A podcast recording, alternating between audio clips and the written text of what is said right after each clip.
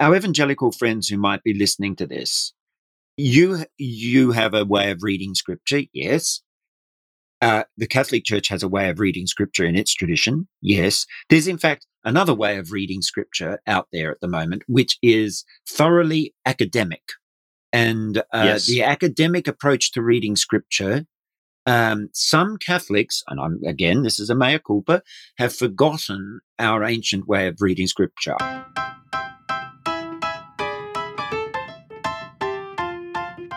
Welcome to another episode of This Catholic Life. Conversations about life's ups and downs, big and small, how we deal with every situation imaginable, whatever life throws at us, but still manage to be sensible, practical, and joyful. Today's show is Catholics and the Bible. I'm your host, Peter Holmes, and today I'm joined by a colleague, former colleagues, and present colleague in a different way, David Schutz, joining us from the People's Republic of Victoria. Welcome, David. Hello there, Peter. Hello, everybody. Now, I've invited David back because, in response to our Why Be Catholic episode, we had a number of responses from people who didn't listen to the episode but came back with answers of, well, because the Catholics do this and that and this. We'll, address each of the different concerns that were raised in different episodes. But one of the major concerns raised is uh, that Catholics are non biblical, that they don't follow the Bible. And um, I thought, in fact, I said in the thread, it might be a good idea for an episode that uh, we talked about it. And as David and I talked a little bit offline about this, we ended up deciding, I think, on about seven episodes. we, we don't know where we'll end up. But what we definitely agreed on is that we need to start with a conversation about how Catholics, where does the Bible fit in the Catholic Church? How does it work? And because it's not exactly the same as the experience we had in various Protestant communities, and and it needs to be said as a as a starting point where Catholics start with the Bible and why it's important, and so so that we can have mutual understanding in that way. Now, just by way of disclaimer, David and I met when we were both Lutheran ministers in Melbourne, and uh, we shared a lot of um, time actually over the Bible because I think we we spent the most amount of time when a, a, small bunch of us had decided that translating the New Testament from the Greek was getting a little boring, and we decided to do it from the Latin instead. we met we met weekly to translate from the Vulgate, and we began asking questions at that time. Why did Jerome translate it this way? And then I remember a colleague of ours uh, brought in a catechism, and we said, "What? What's that?" he said, "Oh, well, I was wondering if it matches what the Catholics say now," and that sort of was the almost the final stage of our journeys. But the point is, is that we're gathered around Scripture as Lutherans. Before I became a Lutheran, we were gathered around Scripture as Brethren and Baptist and Pentecostals and all these sorts of groups. But we do it in different ways growing up, I had you know hundreds and hundreds of memory verses, um, two hundred a year. I had to memorize to get the little prize they had, and it was definitely the way they measured whether you were a good Christian, how well you knew the Bible. What attracted me to the Lutherans was that they took Bible scholarship seriously. And it would have to be said, David, that the majority of our seminary training was focused on the scriptures. Very large amount of it, including two full years of both Hebrew and Greek. Yes, indeed. And and once you had finished the the you know Greek one two three, you then went on to do exegesis, Greek exegesis one two three, um, which meant that you spent you know a good three years in the end in Greek scriptures and a three years in Hebrew mm. scriptures. And uh, some of us, including our colleagues that shared that meeting in Melbourne with us, jumped aside and did some Latin as well. It's probably worth um, saying at the start here that uh, in a way that we as Lutherans were trained, the emphasis on biblical texts and starting with the scriptures, um, you know, for pastoral ministry, not just for um, being theologians. It's interesting when you compare it to perhaps the way that Catholic priests are prepared at their seminaries. What they start off with is a whole year of philosophy. Um, and then integrate into a philosophical um, understanding uh, the doctrinal and scriptural uh, theology of the church. And this is a slightly, this is a different approach. And I'm realizing that now doing my master's degree, that I'm actually not as philosophically trained as I should be, but, but also bringing scripture and philosophy together, integrating them in a way so that what we read in the scriptures matches up with our real lives and our experienced lives um, is actually quite an important thing within the Catholic tradition. It is. Um, interestingly, the Lutherans would claim, and I think definitely in my brethren life, they would claim that as opposed to the scholarly study of Scripture, they preferred to see the Scriptures applying to real life. That would be their catchphrase. You know, it's about real life application. And almost every Bible study was actually a, like a form of catechesis where they kind of gave you sort of a moral lesson from the various parts of the Bible affirming, you know, the doctrines they had, rather than a genuine sitting down with the Bible and saying what's going to happen mm. today. You know, this kind of genuine openness to the to the scriptures. Literally, the difference between what we call exegesis mm. and eisegesis. Can we unpack that a little bit? There, there's two different ways, uh, as I mean, there's many different ways, but there's two different approaches to scripture. One of which reads what we want the scriptures to say onto them. Like we, we think, for example, I, I have an argument with David. I think I'm right. I go looking in the Bible for all the verses that prove that I'm right. Now, that's a way of reading the Bible in a sense that I'm imposing my meaning on it, rather than opening the Bible to say, well, I wonder what God has to say. I, I think the difficulty here is the question of how we are addressed by a text and I'm, I'm going to be just a little bit philosophical for a minute because whether you're picking up the Bible or whether you're um, picking up Dickens' Great Expectations or whatever, you're you're reading a text and you're interacting with that text, both your personal experience and your community experience, and um, how that text interacts with you personally and with your community does differ depending on that experience you're bringing to the text. I'm aware of this. I've done a lot of work in interfaith relations. And it, as I've often sat down with Jews and read the Old Testament texts, the same texts that we have, and seen that they read the, the same scripture very differently from the way we read it because of a different community experience with that text. Um, there's also, David, coming back to your earlier point, there's also a philosophical difference because um, it, it's not, I mean, yes, our community shapes us. And certainly in my community, the biggest issue was not what the Bible said, but who was saying the different points. So if there was a difference of opinion on the Bible, it was actually more about who said which part, who was on which sort of side of the Sorry, argument. I don't quite understand what you mean there. Who the biblical writer was or who the interpreter was? Oh no, we didn't. We didn't read biblical writers, David. No, Silly meant, you know, elder elder Alex and elder, you know, Roger ah, right. have a disagreement ah. on the Bible, and it was more about who who was your relative and who was on which side. Ah. Now, it's an that's a very micro version of what effectively is going on in a lot of scholarship. Mm, you know, mm-hmm. there, there's a kind of a shibboleth happening in many respects. You know, if you if you say this, you're on this team, and if you say that, you're on that well, team. It is true where in any sort of theological or philosophical thing, but also in scripture, that the way in which you read scripture, you need to be. Um, the, the technical word for it is what's the genealogy of this? Um, the question of where did my line of thinking come from? And yeah. it helps to a great degree to realize, oh, I've been reading X, but X was formed by Y, and behind Y was uh, was Z, and this tradition. Well, let's bring it.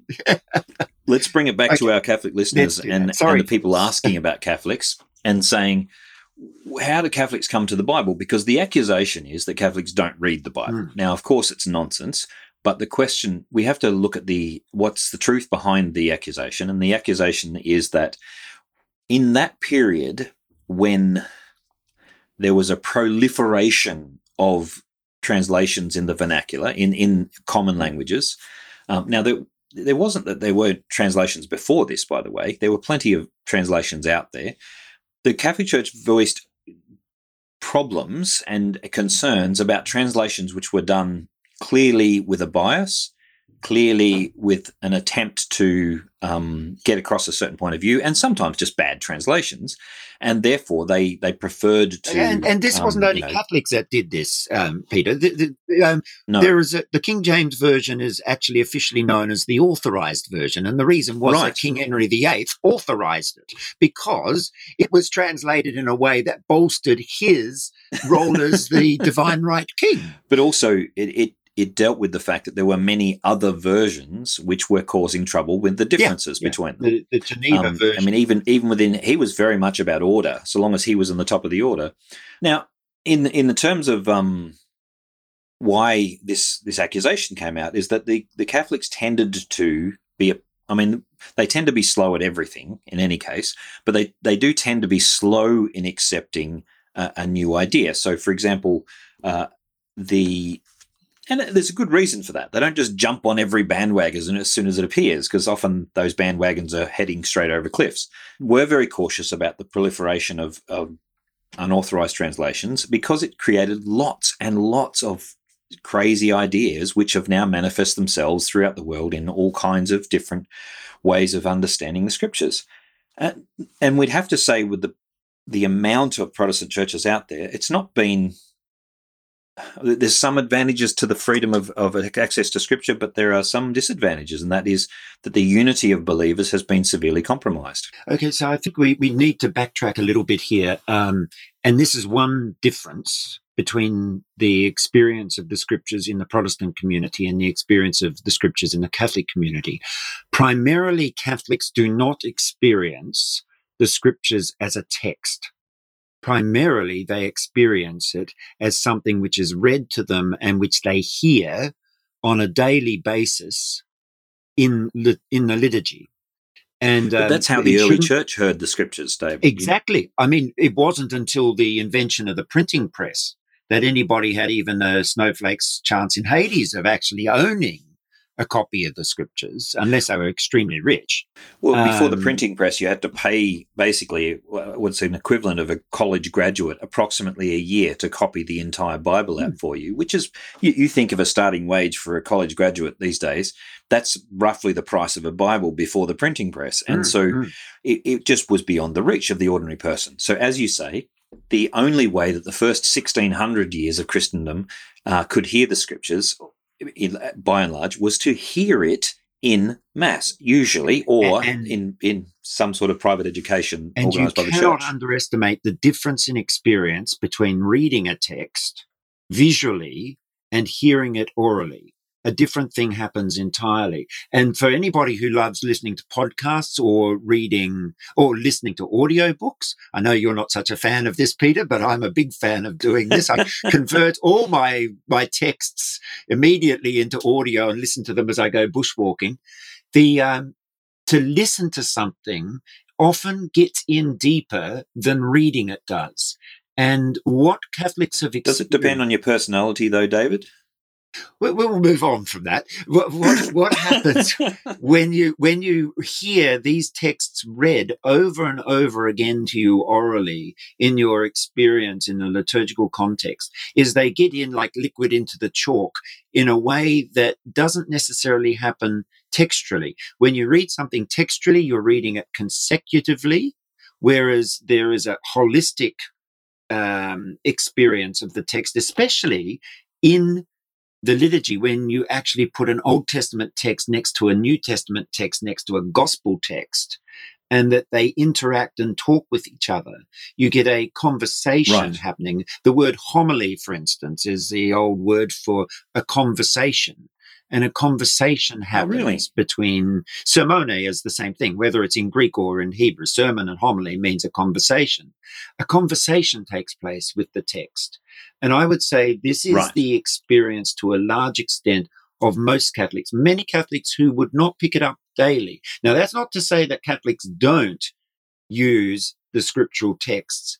But again, another place where a lot of Catholics, especially those rediscovering the church's ancient method of prayer, would come across the scriptures is through the daily office of readings. Um, Yes. Yeah. Now this is this is the thing I wanted to pick up on. It, that when people accuse Catholics of not u- using Scripture, firstly, ninety percent of liturgy is Scripture for starters, and that that's constantly uh, happening, literally lived out in in the church's um, understanding. And the liturgy of the church itself, which is something we're going to get into in future episodes, comes from the Bible itself. So that even the structure of our worship comes from the Bible. But then you have the priests are required, not not you know recommended, but required to pray the office three times a day, which is literally the Psalms and, and other parts of Scripture three times a day, and a more extended reading once a day they're only recommended to say mass, you know, strongly recommended to say mass every day. And one of the things the church has always done is strongly recommend that the laity join the priests in this praying of the, of the scriptures each day, as they are able to do. Now, in this, in the old days, as we said, no one could afford to; they didn't have the text. But honestly, your iPhone can pick up the the daily readings very easily um, for a very low cost. Even before that, one of the documents that's come out from Rome consistently through the church's history is what's called a ratio, which is a document which says this is how priests are to be trained, and this is these are the subjects they must study.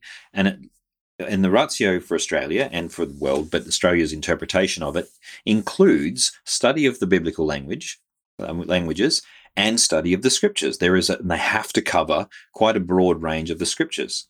And I know this because we provide some of that training at the University of Notre Dame. And I know that you've been involved with some of uh, various training, theological training down in Melbourne, David. But the whole, the, the depth of the study of Scripture is so deep that Pope Benedict could actually say that the study of Scripture is the soul of theology, not just the foundation, not just the start, not even an important part of it, but the very soul of theology, the center and heart of it, the, the living, breathing animation of theology, uh, the reason it's alive at all. Okay, so at this point, I think that Catholics do need to do a little bit of a mea culpa because we got to a point where the two studies of theology, uh, both dogmatic theology and scriptural theology, became separate, separated. And they do tend to continue to be separated in uh, Catholic schools of theology today. So someone will say, I'm a scripture scholar, not a theologian. And, yes. um, or a theologian might say, I'm not a scripture scholar, but, and you have to in fact, yourself, David, I can tell you that I'm routinely scolded um, because I, when I teach um, systematic theology, such as I have, and I teach marriage and sexuality, I'm routinely scolded that I bring so much scripture into it because that's not theology. Mm-hmm. Yeah. Uh, so, look, this is a problem and we've got to overcome it. And Pope Benedict is absolutely right in saying scripture must be the soul of theology. Hmm. Well, it is. I mean, when you read any decent papal document, um, and by that I mean I've been reading them some from back from Leo the Thirteenth through to the current Pope. They begin with Scripture and they draw their theology mm. out of Scripture. It's they're not at all interested in posing particular views and then sort of finding a few verses here and there. The way Scripture is used is that it starts with a profound and deep relationship with Christ in the Scriptures, yeah. which then extends into an understanding which is played out in in well, in their theology. Even St. Thomas Aquinas could have saved himself a lot of trouble and just adopted Aristotle holus bolus um, if it wasn't for the fact that what he was trying to do was understand the scriptures uh, through this philosophy. And so the entire mm. dialogue was a dialogue with the with the scriptures and with his philosophical training. Speaking of St. Thomas, it brings us back to the question we raised earlier about the philosophy behind things. One of the things they never let us do as a Lutheran, and certainly we didn't do as brethren, was look at the philosophy with which we were approaching the scriptures. Mm. Now, everyone thinks, oh, I don't have a philosophy because I haven't studied philosophy, but everyone has a mindset, a way of reading things which not doesn't dominate, but it certainly sets the parameters by which we read things. Mm. So the Lutheran uh, church grew out of a time when nominalism, a certain type of philosophy, was dominant, and while they refused, and Martin Luther in particular refused to acknowledge philosophy as having an influence, in fact, he denied its influence and said it was a bad thing. Lutheran theology is dominated by that particular philosophy. Yeah, he didn't spring up uh, like a, a flower from the um, in the bunch of weeds overnight. Yes, he didn't invent thinking by himself, No. and he's very much dominated by our time. Now we have to acknowledge that a huge amount of what's going on in not just the Protestant churches, but in the Catholic churches and Eastern churches these days, the challenges that we're facing are largely to do with the fact that there's a new way of thinking Mhm. in the world. And that this way of thinking, whether we acknowledge it or not, has influenced the way we think about the Bible and about the whole world. Lots of people now are thinking about the Bible, for example, in light of Charles Darwin Yeah. and in light of the cynical kind of text criticism which has come up in the last couple of centuries. And, you know, oh, is this really true? It's not literally true, you know, that kind of thing. Now, it, partially that's a misunderstanding of the word literal, um, but it's also the fact that we're not acknowledging how much influence our modern way of looking thing, at things is having on our reading of Scripture. When we talk about literal in the Catholic Church, we're not talking about um, just merely an assertion of a kind of physical facts. Like if we say Moses walked up to the hill, we're not saying, well, this means Moses literally walked up a hill. No, the literal meaning, according to the Catechism, and I think it's Catechism 116, it says the literal meaning of Scripture is the meaning of the words discovered by exegesis, governed by the principles of sound interpretation. Now, what did the author intend us to understand by the words? And so, when the author of Song of Songs, for example, says, Her hair is like a flock of goats descending from Mount Gilead, he does not mean she has a goat problem. He's referring to poetically to the richness and the the the curves and the and the black lustrous um, you know curls of her hair, etc. Now it's quite clear that's what he means, and that is the literal meaning. And so the question is, we, we have to actually work a little bit to try and understand the intended meaning of the author. Mhm. Now, underneath this meaning, and I think contained within it, are several other quite deep spiritual meanings, and one of which is that we believe every text leads us to Christ, presents us with Christ, and Christ introduces himself and and gives himself to us in the text. We call this the allegorical sense. Then there's the moral sense, which is the lesson for life. The the what does this mean for my daily life? Um, and then there's finally the the looking towards the end. Where is it leading us? The anagogical sense. So there's these three deeper senses hidden within, not hidden often, just but off sometimes we have to dig a little bit within every text. But the literal meaning is not just the first thing that pops into my head when I read the text. It, it means we have to dig a little deeper. And that digging deeper can't be done um, by yourself.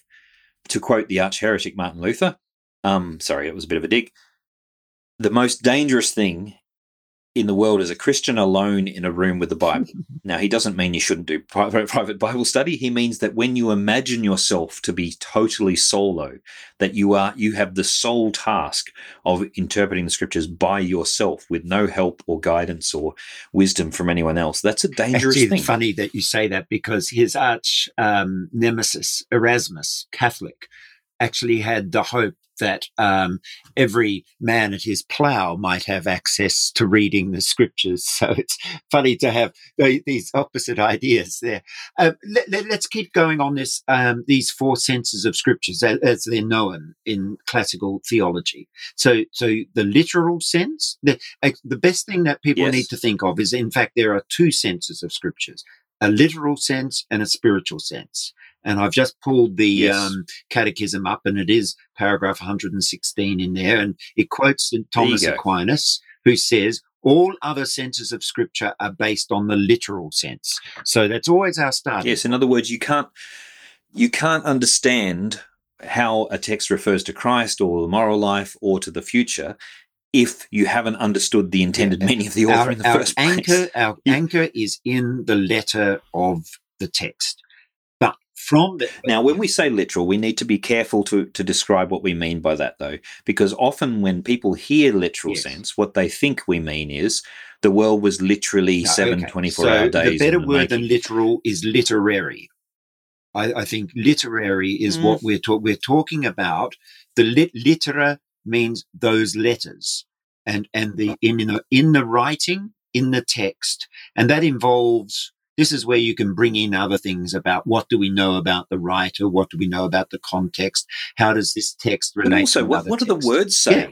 I mean, David, honestly, when when people insist on 20, 27 24 hour days, you say, well, the sun appears in day four. Now, it's not that the Hebrew author has forgotten to mention the sun and pops it in later in the text. He's put it there quite deliberately. Yeah. And one of the reasons he may have done so, I think, is to just make it clear that when he says the word day, um, yom in Hebrew, for the, the first three days, what he clearly does not refer to is the sun going up and the sun going down. But at the same time, Peter, we, we sometimes, you know, in a way, if we want, in an attempt to take this the text literally. You sometimes have christians say oh well each day might mean actually an era or something like that. And you say no no Look, no stick Look. with the text. The text is talking about morning and evening.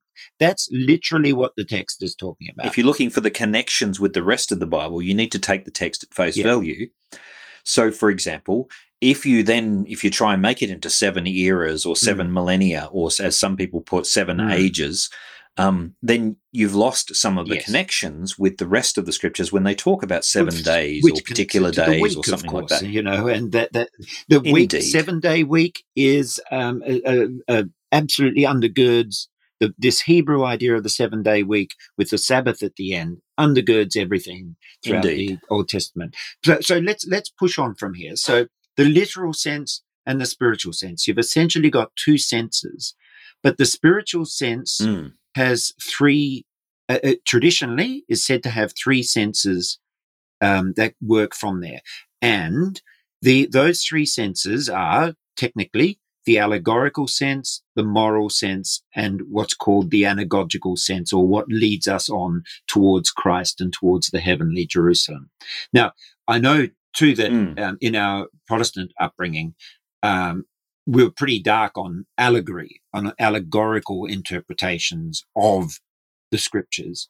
And except is, that we use them all the time. Well, yes, um, and and, uh, you know, and the, and it has to be acknowledged there were some uh, quite enormous flights of fancy in the later antiquity as to ways that allegories were done, hmm. but the scriptures themselves contain allegories. And I know that for a while, the parables, we were all taught, you know, the parables aren't allegories, but hold on a moment. Some of them are. Like the parable of the sower right. is absolutely. It's quite clearly. um, there's, there's no doubt about that. So, you know. bring it back to the, the average, the average person reading their Bible the allegory is referring where it teaches us something about the, the faith, the allegory of faith and usually to do with Christ himself or the sacraments, grace, or something like that. The example um, given in the Catechism is that the Red Sea, the crossing of the Red Sea, is an allegory of Christian baptism. And that's not one that the church has made up. That's one that St. Paul himself uses in First Corinthians. So, well, I, I, would say the church has in fact bring it because St. Paul is, of course, course, of course. Yeah, forgive me for that. There's a slip of the tongue there. Um, I'll tell you another thing because the first time I really became aware of different ways of reading, I mean, our evangelical friends who might be listening to this, you you have a way of reading scripture, yes. Uh, the Catholic Church has a way of reading scripture in its tradition. Yes. There's, in fact, another way of reading scripture out there at the moment, which is thoroughly academic. And uh, yes. the academic approach to reading scripture, um, some Catholics, and I'm again, this is a mea culpa, have forgotten our ancient way of reading scripture. I had a wonderful opportunity some years back to do a um, a study of Old Testament scriptural texts together with a Catholic scriptural scholar and with a rabbi. Um, a rabbi right. of the professional, uh, sorry, of the um, of the um, progressive uh, tradition, but nevertheless, the rabbi of progressive tradition taught us how to read according to the traditional Orthodox means of reading the scriptures. And you know something? They've got these four senses exactly the same. They've got Hebrew words for them. And Right. um, it, they are exactly the same as our literal, allegorical, moral, and anagogical. It was used by the rabbis in the period of um, antiquity and late antiquity during the formation of the rabbinic, rabbinic Judaism. And Christian church fathers used exactly the same scheme. They agreed They on how this was to be read. Um, Well, to be honest, Oh, it oh, comes back to the what story. our friend. finishing the story. So then, then when the, the Catholic scholar got up, it was all about the academic um, readings, you know, um, source criticisms and all the rest of it. And the rabbi said, "Hold on a minute, we're not playing the same game here. Um, I could have Yes. done that too, but I didn't. I'm sticking with our tradition." Yes. Well, I mean, eh, part of it is that the scriptures are difficult to understand if you just sit by yourself in a room with the Bible. Mm. Um, and I, I know a good many Catholics, and, in, and certainly the ones who've first begun in my classes, are often a little bit scared of opening the Bible. Sometimes because they think they'll get it wrong, and they'll there'll be some sort of um, you know, God won't like them or something like that. And others are scared they might become Protestant if they read the Bible too much. But the the scriptures are precisely why I am a Catholic. That, I certainly wouldn't have become a Catholic if I thought they were in any way against it or even indifferent to it. But coming back to um, those, the way Catholics read the scriptures now, I think that part of the problem is, as you say, if you go looking for people to help you read the Bible, what you get, get is either someone who's very heavily influenced by the Protestant traditions um, and is anti Catholic, or you have someone who's so scholarly that A, it's just not interesting anymore, Mhm. uh, that it, it seems so Drained vague and out of it. uncertain. Yeah, and they take all of the, and this is the thing I have a problem with, and I'm going to say this clearly. ICEL's translation, the the, cho- the choices that are made to omit certain texts in the Sunday readings and in the in the Office of Readings, yeah, they've taken the difficult things out though. They've taken the like at the end of Psalm 137, for example, Oh yes. um, the the the difficult parts, the bits that are hard and gritty and difficult, and and and ooh, ooh, we don't want to read that in front of children. yes.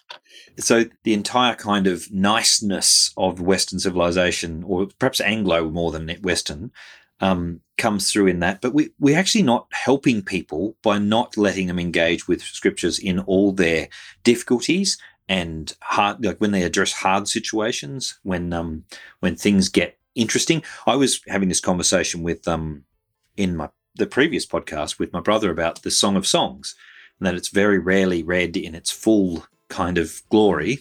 Whereas, as I understand it, the Sephardic Jewish tradition reads the Song of Songs in its completion Yes. um, every Friday night in anticipation of the Sabbath. The Jewish tradition of reading scriptures, their lectionary is continuous. So there's actually Yes. they've they've got a big scroll of the Torah, and every Sabbath the Torah is broke. Whole Torah, whole five books of Moses are broken into um, how many? Fifty-two different sections, and every Sabbath a, a section of it is read. And so at the throughout the year, the scroll gets unrolled, and then there's a whole festival at the end of the year in the new year, part of the um, uh, um, the, the, the Rosh Hashanah, the the um, Jewish New Year, where they have the re-rolling of the scroll back to the beginning. It's beautiful. It, it, everything is taken in its course. Now, we've got to wrap this up pretty soon. We're a bit over time. So perhaps if we can come back to the emphasis that Catholics are steeped in Scripture, they read and hear Scripture in the way it has been heard Yes. all of the Christian church's life. Uh, and actually so so I I will say that something we have to take into account here is that when we talk about the way the Catholic Church reads scripture, we don't just talk about the Catholic Church from the time of the 16th century. We are taking into Yes. account the way that the church has done this for 2000 years. We believe that indeed. what we are doing, and we don't just believe that, we can demonstrate that what we are doing with the scriptures is what the community of Christ has done with the scriptures for 2,000 years. And I think that Indeed. that's really important to say. Yeah. Well, I think it's a good time to wrap it up. To be honest, you've just wrapped up what I was trying to wrap up. So that's all for now. Um, that's it for this week's podcast. If today's discussion got you thinking or arguing with your device, let us know. You can hit us up at Facebook, Twitter, Twitter, Instagram, Discord, all the usual places. Leave us a review. But remember, this is a uniquely Australian Catholic podcast. We think that's a good idea. So tell your friends. We'll be back next week, but that's all for now. Thank you for listening to This Catholic Life.